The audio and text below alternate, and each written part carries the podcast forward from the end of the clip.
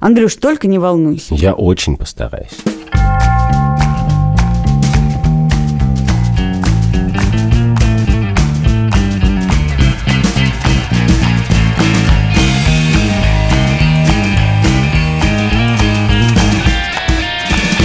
Привет, это подкаст «Так вышло», антипанический выпуск. Я Катя Крангаус. А я Андрей Бабицкий. Каждую неделю мы рассказываем о том, какие новые этические вызовы ставят перед нами новости, как мы снова и снова должны отвечать на вопрос, что такое хорошо, что такое плохо и как прожить жизнь достойно. И новости не подвели нас. Вот что я хочу тебе сказать. Да, на, этой, на этой неделе, я бы сказала, за одни выходные наша жизнь полностью изменилась, и мы должны снова ответить на вопрос, вообще хотим ли мы жить с тобой. Подписывайтесь, пожалуйста, на нас в iTunes, Spotify, CastBox, Яндекс Музыки, где вы нас слушаете.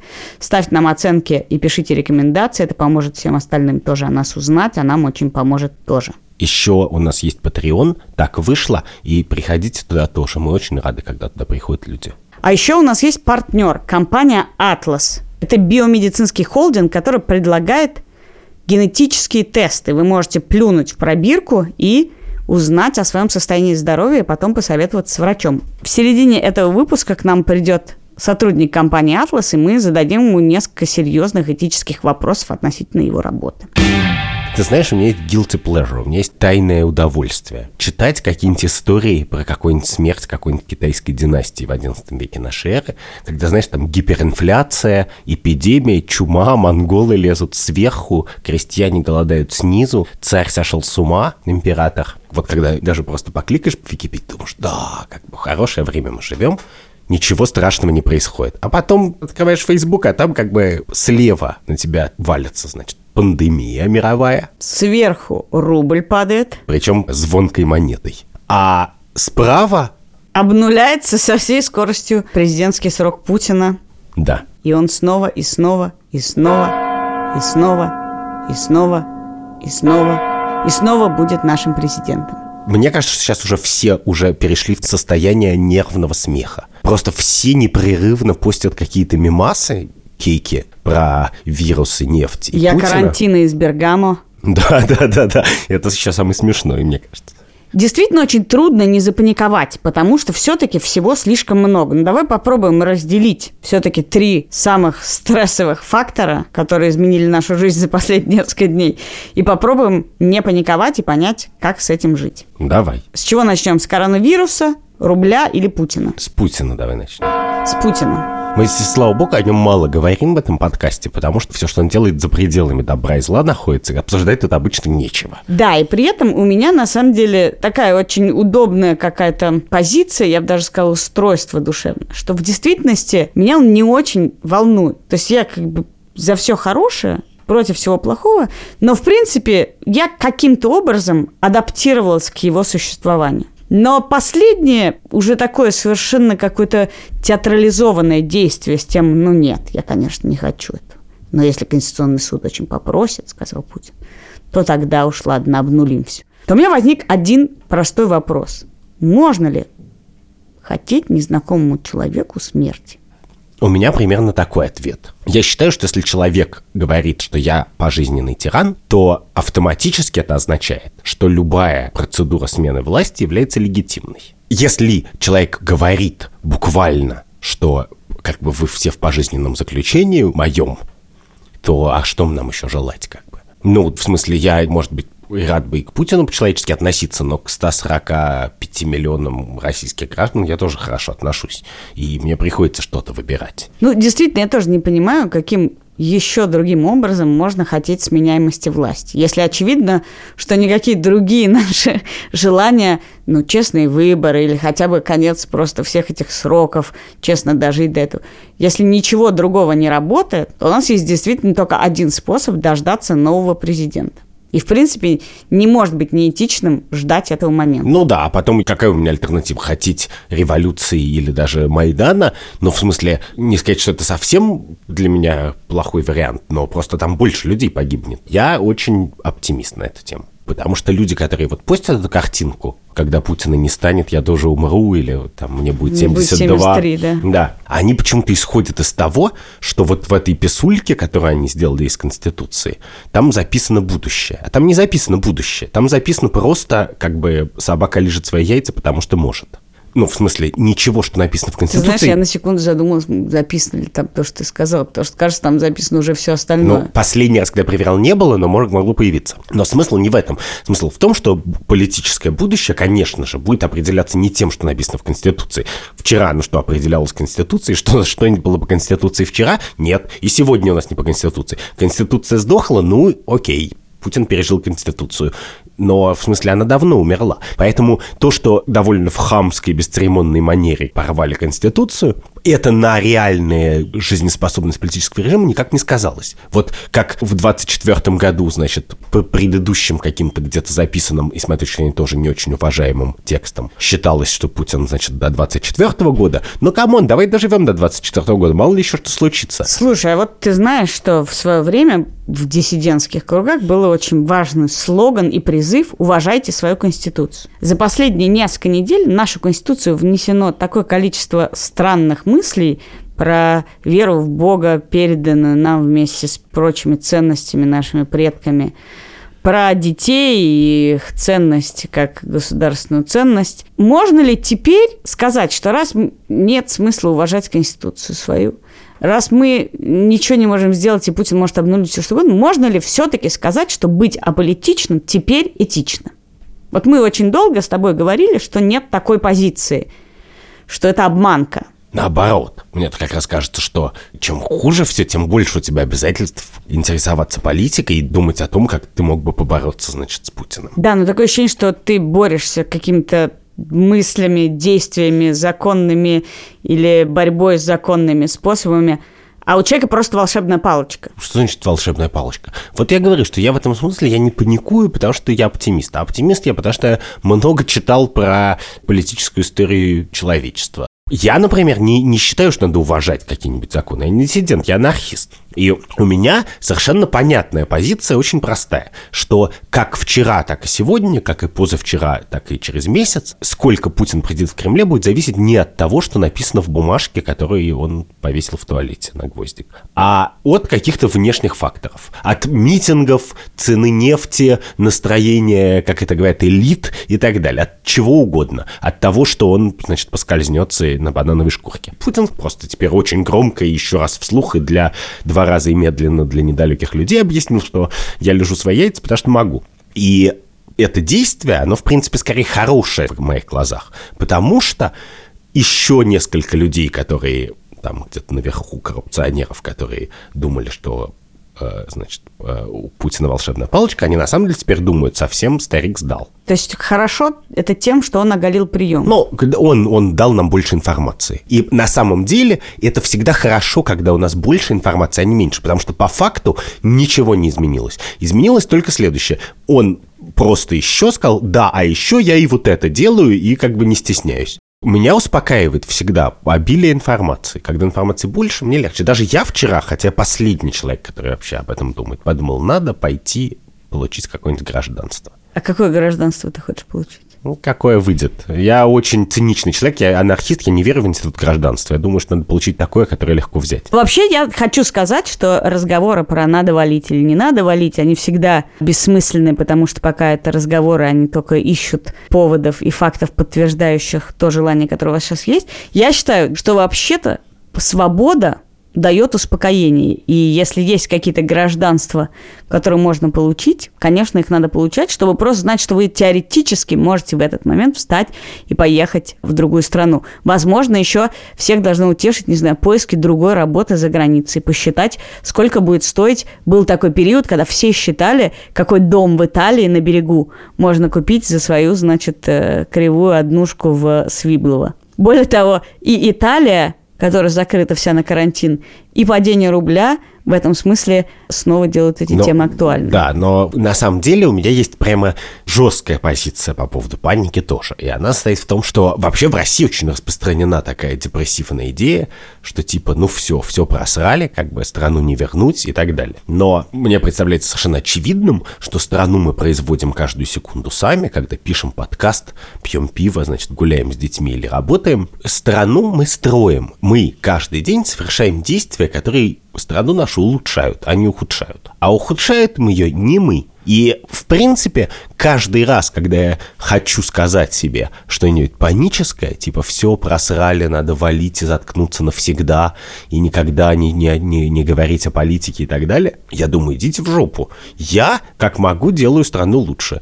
Слушай, а у тебя нет такого страха? Вот я думаю, мы так научились жить с сопротивлением вот этого, ну и пусть я не делаю свою сторону хуже, я делаю свою сторону лучше, я снова пойду на работу, я снова буду работать, я снова буду пить пиво, я снова буду смеяться шуткам, что в какой-то момент, даже если случится атомная война, то мы уже такие, мы вырастили такую броню, что такой, ну ничего, я все равно пойду записывать свой подкаст и все равно вывешу смешной мимас сегодня. А там такой уже ядерный гриб над тобой распускается, такой, ничего, нормально все, нормально. Ты знаешь, сколько есть смешных мемасов с ядерными грибами, кстати? Так это все время и происходит каждый раз. Мне отчасти кажется, что паника – это естественная и самая адекватная реакция на те новости, которые мы с тобой сегодня обсуждаем. Паника – это хорошая реакция на что-то, адреналин вообще. Это хорошая реакция, когда на тебя лев прыгнул, и тебе надо за секунду, значит, запрыгнуть в машину и спастись. А когда секунда прошла, как бы, и ты уже сидишь в машине, а вокруг ходит прайд львов, значит, и облизывается, то паника тебе уже не поможет. А тебе нужно что угодно, кроме паники.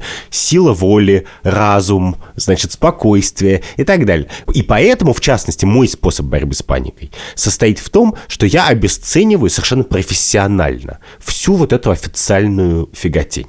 Ну, то есть, в смысле, я никогда уже не произношу там слово депутат, министр или конституция без восьми кавычек. Я никогда не говорю «приняли закон», стараюсь не говорить без оговорок этого. Я считаю, что это некоторый абсолютно выдуманный мир. Единственное невыдуманное в этом мире – это насилие, которое происходит. Да? Вот там тюрьмы, посадки, убийства.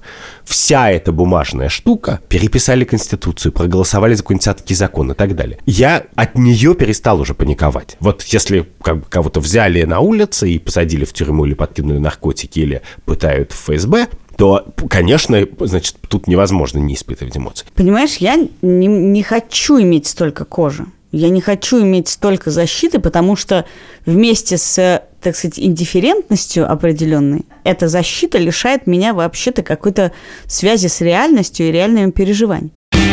Но хорошо, давай про панику. Ты считаешь, что паника не помогает. То, что происходит с коронавирусом во всем мире, особенно в некоторых странах, это абсолютная паника. И можно сказать, все это абсолютно чушь, маска вам не поможет. Мы, ну, сколько раз уже все сказали, что маски так не работают, как люди их носят. И чушь с этими карантинами, что в Италию всю заперли. В России, значит, приезжаешь, тебя ловят за то, что ты мусор вынес. Но скажи мне, можно ли считать паникой то, что несет некоторые риски для неизвестных нам с тобой 70-летних людей? Можно ли наплевать на каких-то там 70-летних людей, которым это может быть критично и для которых не хватит нашей системе здравоохранения аппарата ИВЛ? Ну, погляди.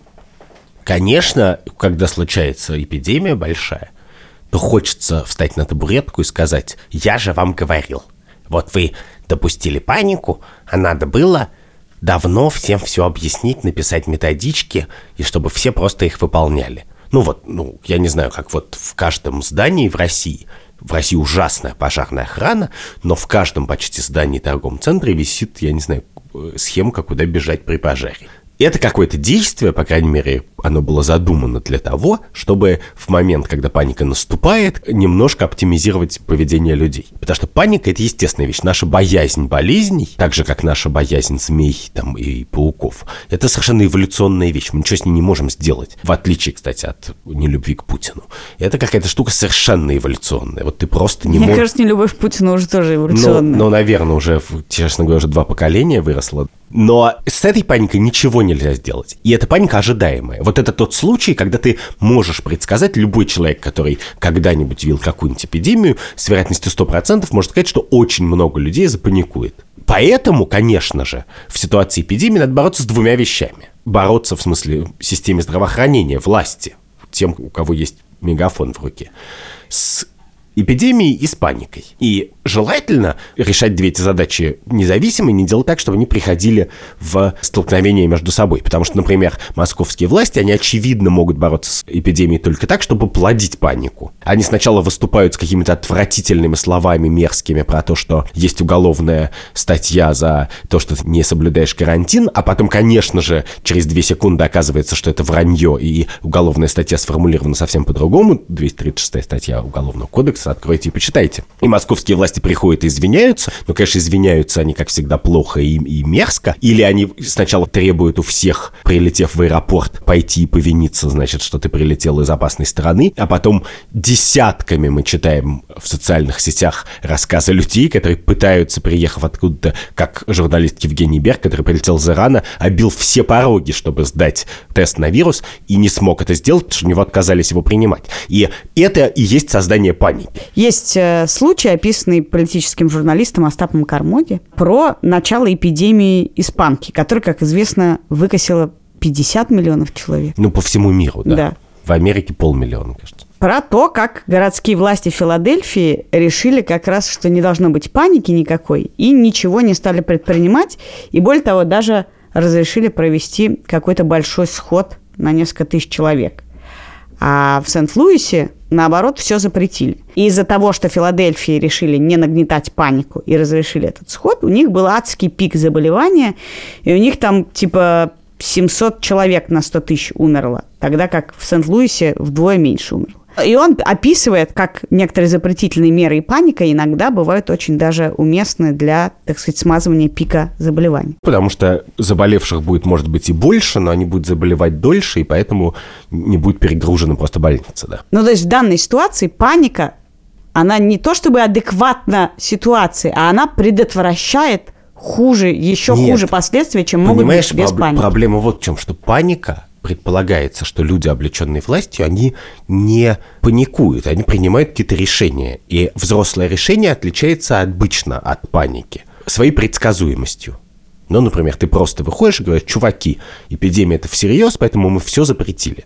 Мы не собираемся, больницы работают круглосуточно, собираться нигде нельзя, и мы всерьез относимся к болезни. И дальше ты живешь согласно собственным словам. Очевидно, например, что в Москве это совершенно не так. Московская власть просто не понимает, что такое последовательность, и хуже того, ни московской власти, ни Роспотребнадзору люди не доверяют. Это естественная ситуация, потому что Роспотребнадзор, как бы, как ты помнишь, то есть та организация, которая вроде бы должна была бы следить за нашим здоровьем, прославился не тем, что он следит за нашим здоровьем, а за тем, что он запрещает иностранное вино. Так поэтому я и спрашиваю тебя. Мы, как люди, как граждане, должны ли думать, раз уж никто, кроме нас, об этом не подумает, о здоровье каких-то 70-летних людей, которые подвержены риску гораздо больше, чем мы с тобой заболеть коронавирусом? И должны ли мы по этому поводу начать здороваться за локти, не обниматься, не целоваться, мыть руки?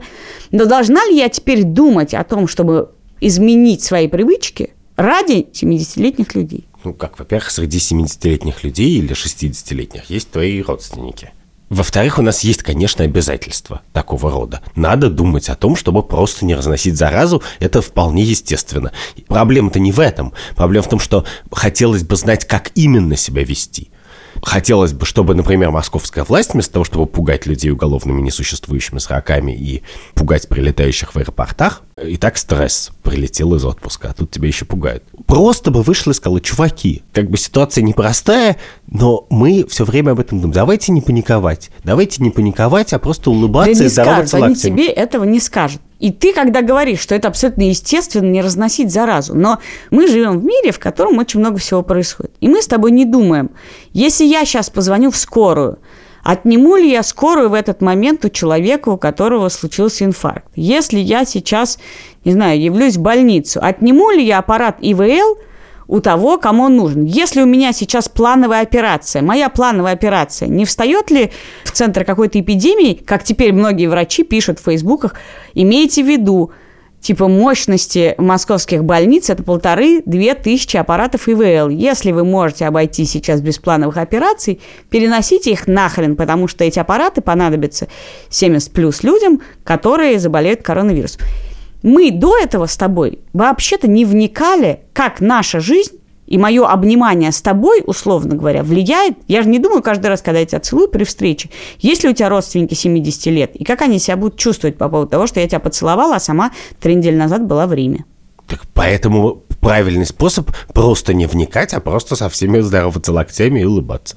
Делов-то? Это несложно. Вас... То есть мы навеки изменили эту привычку? Нет, почему? Пройдет эпидемия. Мне, мне кажется, что это же очень простая история. Есть люди, которые профессионально занимаются этой эпидемией, врачи. Я понимаю, что ты не можешь доверять всем врачам, может, точно не можешь доверять Москву, Собянинскому главврачу, но ты можешь доверять каким-то врачам, которым ты лично доверяешь. И они примерно говорят все одно и то же. Они говорят, чуваки, ну давайте мы не будем, значит, целоваться в засос и жать друг друга некоторое время. Давайте мы, правда, не будем фигачить вот в эти выходные в Милан за шмотками или за дома. Хотя видео, как люди бегут перед закрытием вокзала в Милане, чтобы уехать из Милана к себе домой, похоже на массовую распродажу. Ликвидация! Да, да, да. Но на самом деле есть просто набор вещей, которые очень просто сделать. Довольно просто немножко повысить свой уровень тревожности и, например, чаще мыть руки. Хорошо, если мы меняем привычки на время, но люди должны сейчас для снижения этих рисков менять гораздо больше в своей жизни. Вот, например, наш редактор Андрей Борзенко отказался от своего отпуска во Франции. Сначала он думал наплевать, потому что все-таки деньги уплачены, надо лететь. Потом он подумал, что это будет очень неудобно, потому что ребенку запретят ходить в школу две недели, ему придется сидеть дома, это геморройно работать из дома с ребенком. А теперь он даже гордится тем, что поменял свои планы для снижения мировой эпидемии. И отказался сегодня здороваться за руку. Да, и он как бы делает это неловко и с шуточкой, потому что, конечно, человек, который так сильно меняет вдруг свои привычки и отказывается от привычных действий, это человек, которого все время на вечеринке спрашивают, а ты что не пьешь? А ты что, беременна, что ли? Mm.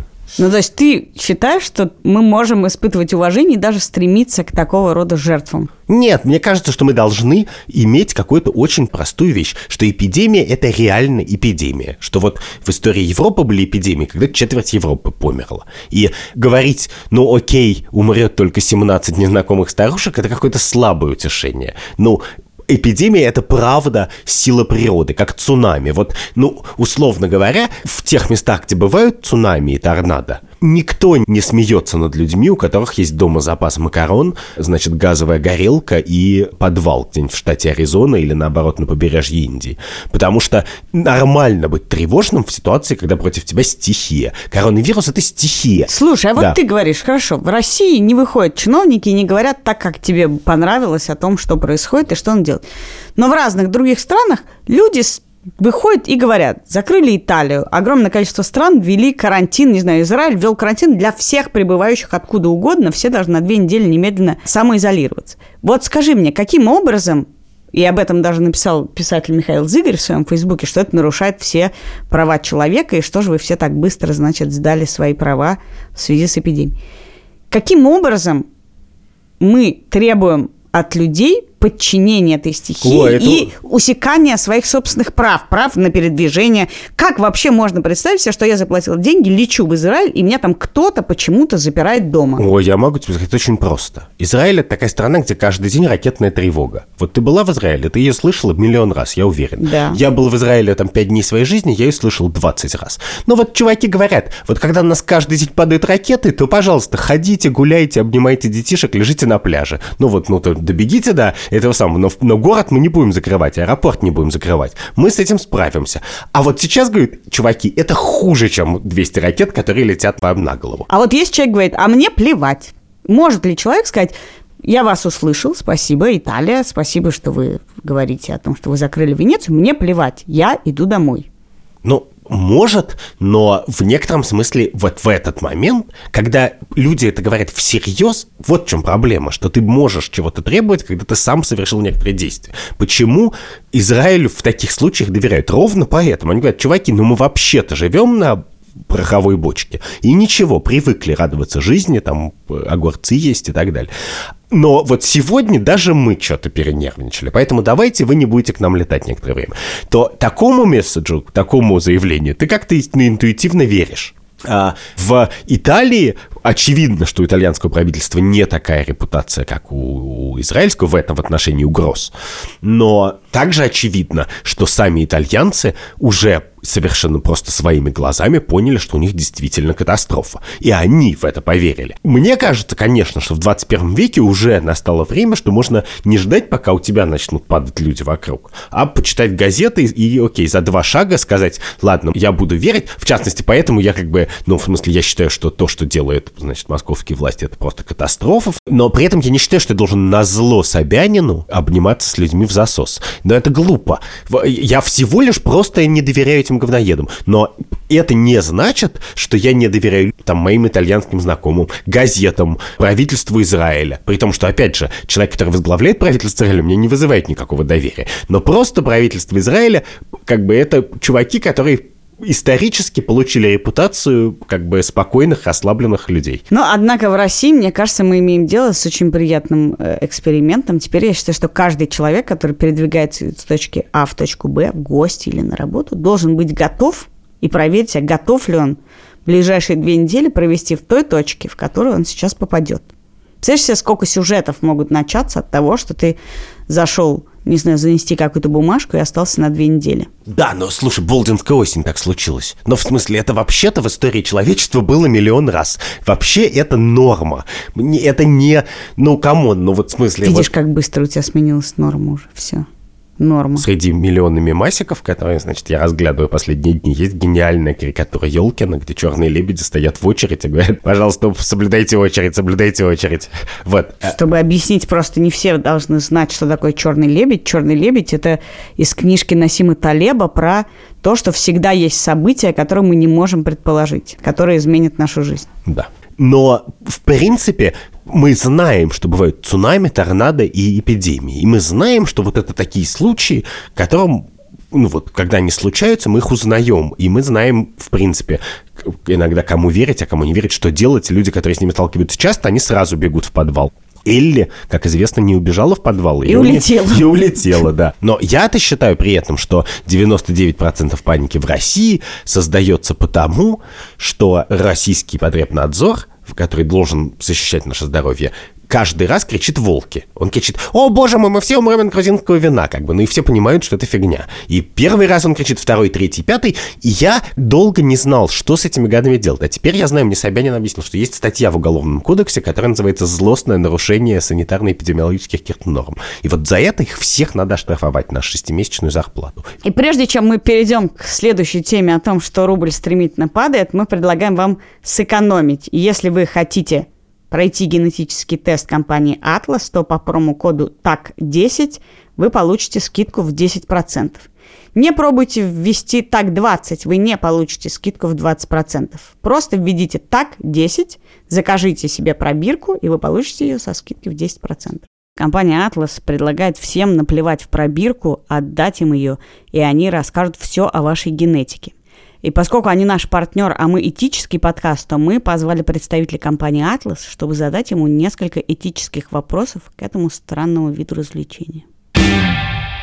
Александр Карасев, врач лабораторной диагностики, специалист в области организации здравоохранения. Александр работает в компании Atlas, которая продает буквально генетические тесты. Ты приходишь, плюешь в пробирку все утро, закрываешь ее, отдаешь обратно, и через некоторое время получаешь очень интересный отчет. Я делала не у вас, честно вам скажу. Мне пришло очень много интересного что я еврей наполовину, и что у меня нет никакой мутации, кроме мутации, которая дает что-то такое со зрением. Теперь я хожу в очках, хотя это никакого отношения не имеет к той мутации, которую я Но узнала. Я пришел и наплевал в пробирку. И что вы мне скажете? Что вы про меня узнаете? Есть ли у вас генетическая предрасположенность к варикозу, например? А если она есть, то есть хорошие методы профилактики, которые не позволят этой болезни развиться, но их нужно применять до того, как возникнут первые проявления. Ну вот кроме варикоза, что еще? Артериальная гипертензия, сахарный диабет, возрастная макулярная дегенерация, когда О, зрение теряется очень быстро. О, у меня есть такой ген. И тут мы приходим к, собственно, самому вопросу. Я не ипохондрик, я вообще не хожу к врачам, но я знаю много ипохондриков. И если им сказать, что у них есть риск чего бы то ни было, они начнут ходить по врачам. На самом деле, ипохондрики, да, вроде как тревожные люди, на самом деле можно сказать это другим термином ответственное отношение к своему здоровью. Подождите, но все реформы системы здравоохранения строятся на том, что есть буйнопомешанные люди, которые почем зря ходят по врачам и проводят исследования. А где же тут специалист, который назначит э, действительно план диспансеризации с учетом всех уже известных факторов? А почему, кстати, вы даете результаты теста тогда? Не только врачу, но и пациенту тоже. Mm-hmm. Эта модель на самом деле родилась у нас в России в 92 году. Одна сетевая лаборатория предложила вдруг лабораторные тесты делать не только для больниц, но и для всех желающих вот с улицы. Но мы считаем абсолютно правильным то, что если уже человек захотел такой результат получить, мы обязаны с нашей стороны сопроводить его консультации специалиста, и она уже включена в каждую нашу услугу. А скажите, мне очень волнует такой вопрос, потому что у меня есть брат-близнец, и он, как и я, живет в состоянии отрицания. А он имеет право пойти и сделать у вас тест? Потому что так потом получится, что я узнаю про то, что у меня тоже предрасположенность к варикозу, например. Угу. Хороший вопрос. Э, действительно, все данные принадлежат человеку. Пациент вправе отдать эти данные своему врачу, поделиться результатами с родственниками, или, может быть, вывесить в своей странице в социальных сетях любую информацию, это на его усмотрение. В том числе, если нам люди задают вопрос, а кому же принадлежат эти данные и что можно с ними делать, мы сразу же открыто говорим, если ваше желание будет такое, мы можем эти данные вообще удалить в моменте, чтобы они никому не достались. К вам когда-нибудь приходили люди, которые говорили, слушайте, сделайте мне тест, у меня контрактное обязательство? Такого еще ни разу не было. Но обсуждения уже с некоторыми представителями страховых компаний уже такие были а как мы можем применить в наших интересах ваши данные. Мы же сможем точно рассчитать процент страховой выплаты, с кого, соответственно, премию страховую взять побольше, с кого поменьше. Все против нас Это будет. действительно очень такая черная сторона информации о человеке. На самом деле из лабораторных тестов, которые сдает каждый человек там в обычной лаборатории, можно взять абсолютно ровно столько же данных о, ну, действительно предсказать продолжительность жизни по паре там показателей. К сожалению, так возможно. В смысле, то есть ваша точность не превышает пару показателей из обычной лаборатории? Точность выше, но если задача стоит у страховой компании уточнить тот или иной риск, на самом деле любая медицинская информация или любая информация о человеке, им даже ну, вот определенные э, устройства, которые оценивают, да, как мы ходим, спим, они тоже могут дать абсолютно такую же информацию. Уже нейросети способны оценить. Да можно по-простому, прежде чем подписывать страховой контракт, попросить волосок.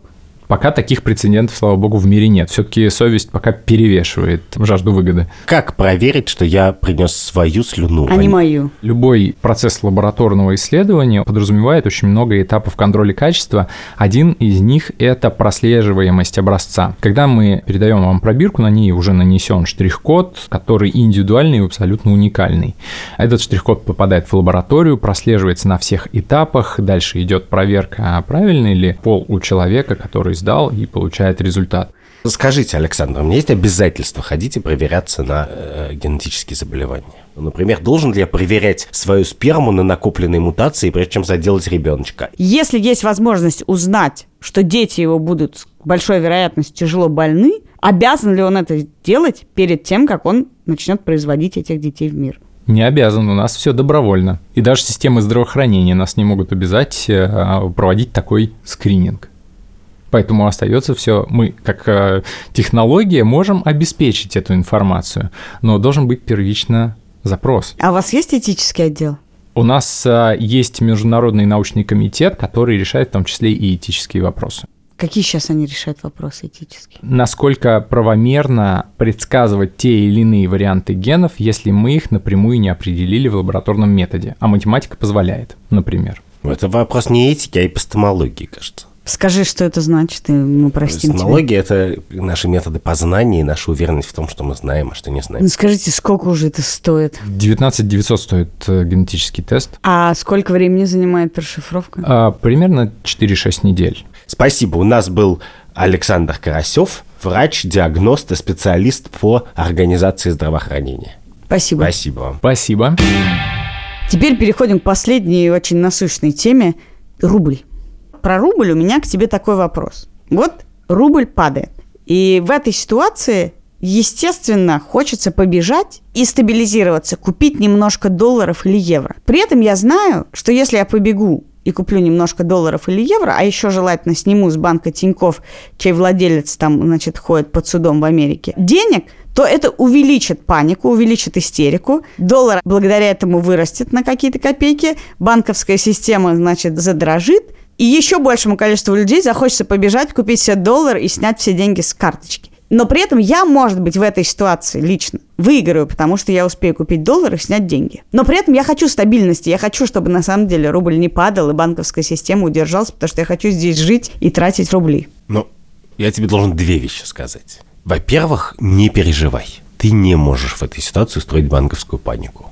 То есть мой голос ничего не значит Ну, все-таки? Центробанк России распоряжается такими золотовалютными запасами и способен продать столько долларов на рынке и стабилизировать рубль, чтобы твоя паника на этом не сказалась. Вот это, если как бы большой бизнес побежит, значит, срочно-срочно все покупать доллар, то может что-то случиться такого рода, но надо понимать, что это и есть, собственно, работа Центрального банка. Центральный банк, кстати, единственная организация государственная в России, которая худо-бедно справляется со своей работой. И работа его ровно в том и состоит, чтобы не допускать паники. И причина, почему Центробанку единственному в России позволяют, кажется, выполнять нормально свою работу, состоит в том, что все помнят как бы к чему приводят паники, над которыми не стоит какой-нибудь человек, выпивший валерьянки. Поэтому это удивительно, но кажется, раз в жизни я похвалил, значит, какой-то Государственную государственную структуру. в России, да. А вторая вещь, которую я хочу сказать, что причина, по которой мы сразу хотим побежать купить доллары, и все вокруг хотят, в смысле, абсолютно все вокруг, состоит в том, что вообще-то как раз мы нас на это натренировали, у нас как бы иммунная реакция. Мы несколько раз в своей жизни, довольно молодой, сталкивались с гиперинфляцией и резким падением курса. И в прошлых эпизодах это приводило не к тому, что мы теперь можем съесть на два стейка меньше на Лазурном берегу, а к тому, что мы можем съесть на две буханки хлеба меньше у себя в двухкомнатной квартире. И это абсолютно защитная реакция. И более того, есть в истории мира было невероятно... Я просто делал когда-то еще подкаст про деньги, называется «Откуда деньги?» Он на Арзамасе. Короче, я много чего прочитал про инфляцию. И большая часть литературы про инфляцию это не литература про то, как надо экономически себя вести правильно и выгодно, а это психологические очерки распада общества, когда люди не просто паникуют, а когда люди просто теряют любую ориентацию. Вчера и завтра теряют смысл, налево и направо, как бы ничего не имеет смысла. Когда маленькая булочка или одно яйцо стоит больше, чем твой особняк. Ну, примерно. В конце гиперинфляции в Берлине в 20-е годы, перед тем, как ее остановили, фактически введя иностранную валюту, одно яйцо стоило столько же, сколько до начала гиперинфляции вся недвижимость Берлина. Господи. Да, ну, в Жалко, смысле, что и- не было яйца. есть совершенно невероятная книжка воспоминаний Стефана Цвейга. Здесь большой кусок про гиперинфляцию в Австрии, с которой он столкнулся. И вот главная эмоция состоит в том, что это такая травма и такой опыт развала всех человеческих отношений, всех общественных отношений и всех иерархий, что от нее ты не можешь избавиться никогда, если ты ее пережил. И даже наша гиперинфляция сравнительно маленькая, которую пережили мы с тобой в 10 примерно лет, это довольно большая травма. Ну, поэтому, в частности, например, каждый день смотрим этот курс доллара, мы его знаем. То есть я его не смотрю каждый день, но я его примерно знаю. Переводя в человеческий совет, надо делать все, что, кажется, тебя успокоит. Потому что ни- никакого влияния на экономику ты не окажешь. Ну, с одной стороны, ты не можешь с собой справиться уже. С другой стороны, в России всегда рационально купить долларов. Есть же и рациональная часть. Ну, то есть в России очевидным образом через пять лет рубль подешевеет больше, чем доллар. Это можно сказать про любой период истории России за долгое время. Поэтому, в принципе, всегда рационально, если ты не хочешь потратить деньги сейчас, купить доллары. А если ты их тратишь, то зачем тебе покупать доллары, можешь их потратить так. Ну, в смысле, большую часть денег мы же тратим не, не поездки и не за границей. Мы Тем более мы никуда не поедем в тем более, ближайшее что время. мы никуда не поедем в ближайшее время, да, потому что ни денег нет, ни самолеты не летают, да. С одной стороны. С другой стороны, не надо паниковать. При всех наших проблемах рубль сейчас это самое маленькое. Кроме того, у меня есть антипаническая таблетка, пилюля антипаническая. Как бы у нас есть три паники. Путин, коронавирус и рубль с нефтью. И они... Волк, коза и капуста. Каждого по одному ты можешь выдержать, но все втроем это тумач. Это, условно говоря, я, конечно, не хочу никакой гиперинфляции, но каждый раз гиперинфляция заканчивается еще и, ну, не каждый раз, но очень-очень часто, еще и сменой политического режима. Такой политический ученый Адам Пшеворский посчитал, что гиперинфляция увеличивает там на существенно прямо вероятность того, что в течение нескольких лет режим падет. Да И вообще поскольку- сердцем может стать плохо, когда рубль так падает. Да, наверное. По- И поэтому я думаю, что они все как-то между собой это самое, а мы тут еще будем просто мыть руки. Перед тем, как мы закончим этот не самый успокоительный антипанический выпуск, скажи мне последняя паническая мысль. А ты не думал, что надо запретить своим детям ходить в школу, потому что государство не объявит эпидемию до 22 апреля, до выборов, и, соответственно, мы сами должны позаботиться о карантине своих детей? Ну, я немножко верю в панические настроения учителей и руководителей школ. Ну, я совсем в них не верю. Но это зависит, да, это всегда немножко зависит, но, в принципе, всегда за то, чтобы дети не ходили в школу, потому что я школы боюсь почти так же, как коронавируса. И это четвертая тема, которая вызывает панику. Я Катя Крангаус. А я Андрей Бабицкий Этот подкаст так вышло. Мы сделали его в студии «Либо-либо». с продюсером Ликой Кремер редактором Андреем Борзенко. и звукорежиссером Эльдаром Фаттаховым. Каждую неделю мы обсуждаем разные животрепещущие темы, которые ставят перед нами новые этические вопросы. Нам снова приходится обсуждать, как жить правильно, достойно, и что такое хорошо, и что такое плохо. Если вы хотите следить за нами, подписывайтесь на нас в iTunes, Spotify, Яндекс.Музыке, Кастбоксе, где вы там нас слушаете. Обязательно, пожалуйста, ставьте нам оценки, пишите нам в Фейсбуке и ВКонтакте на нашей странице. И подписывайтесь на наш Patreon. Patreon так вышло. Там наши выпуски появляются чуть-чуть раньше и без рекламы. До встречи через неделю.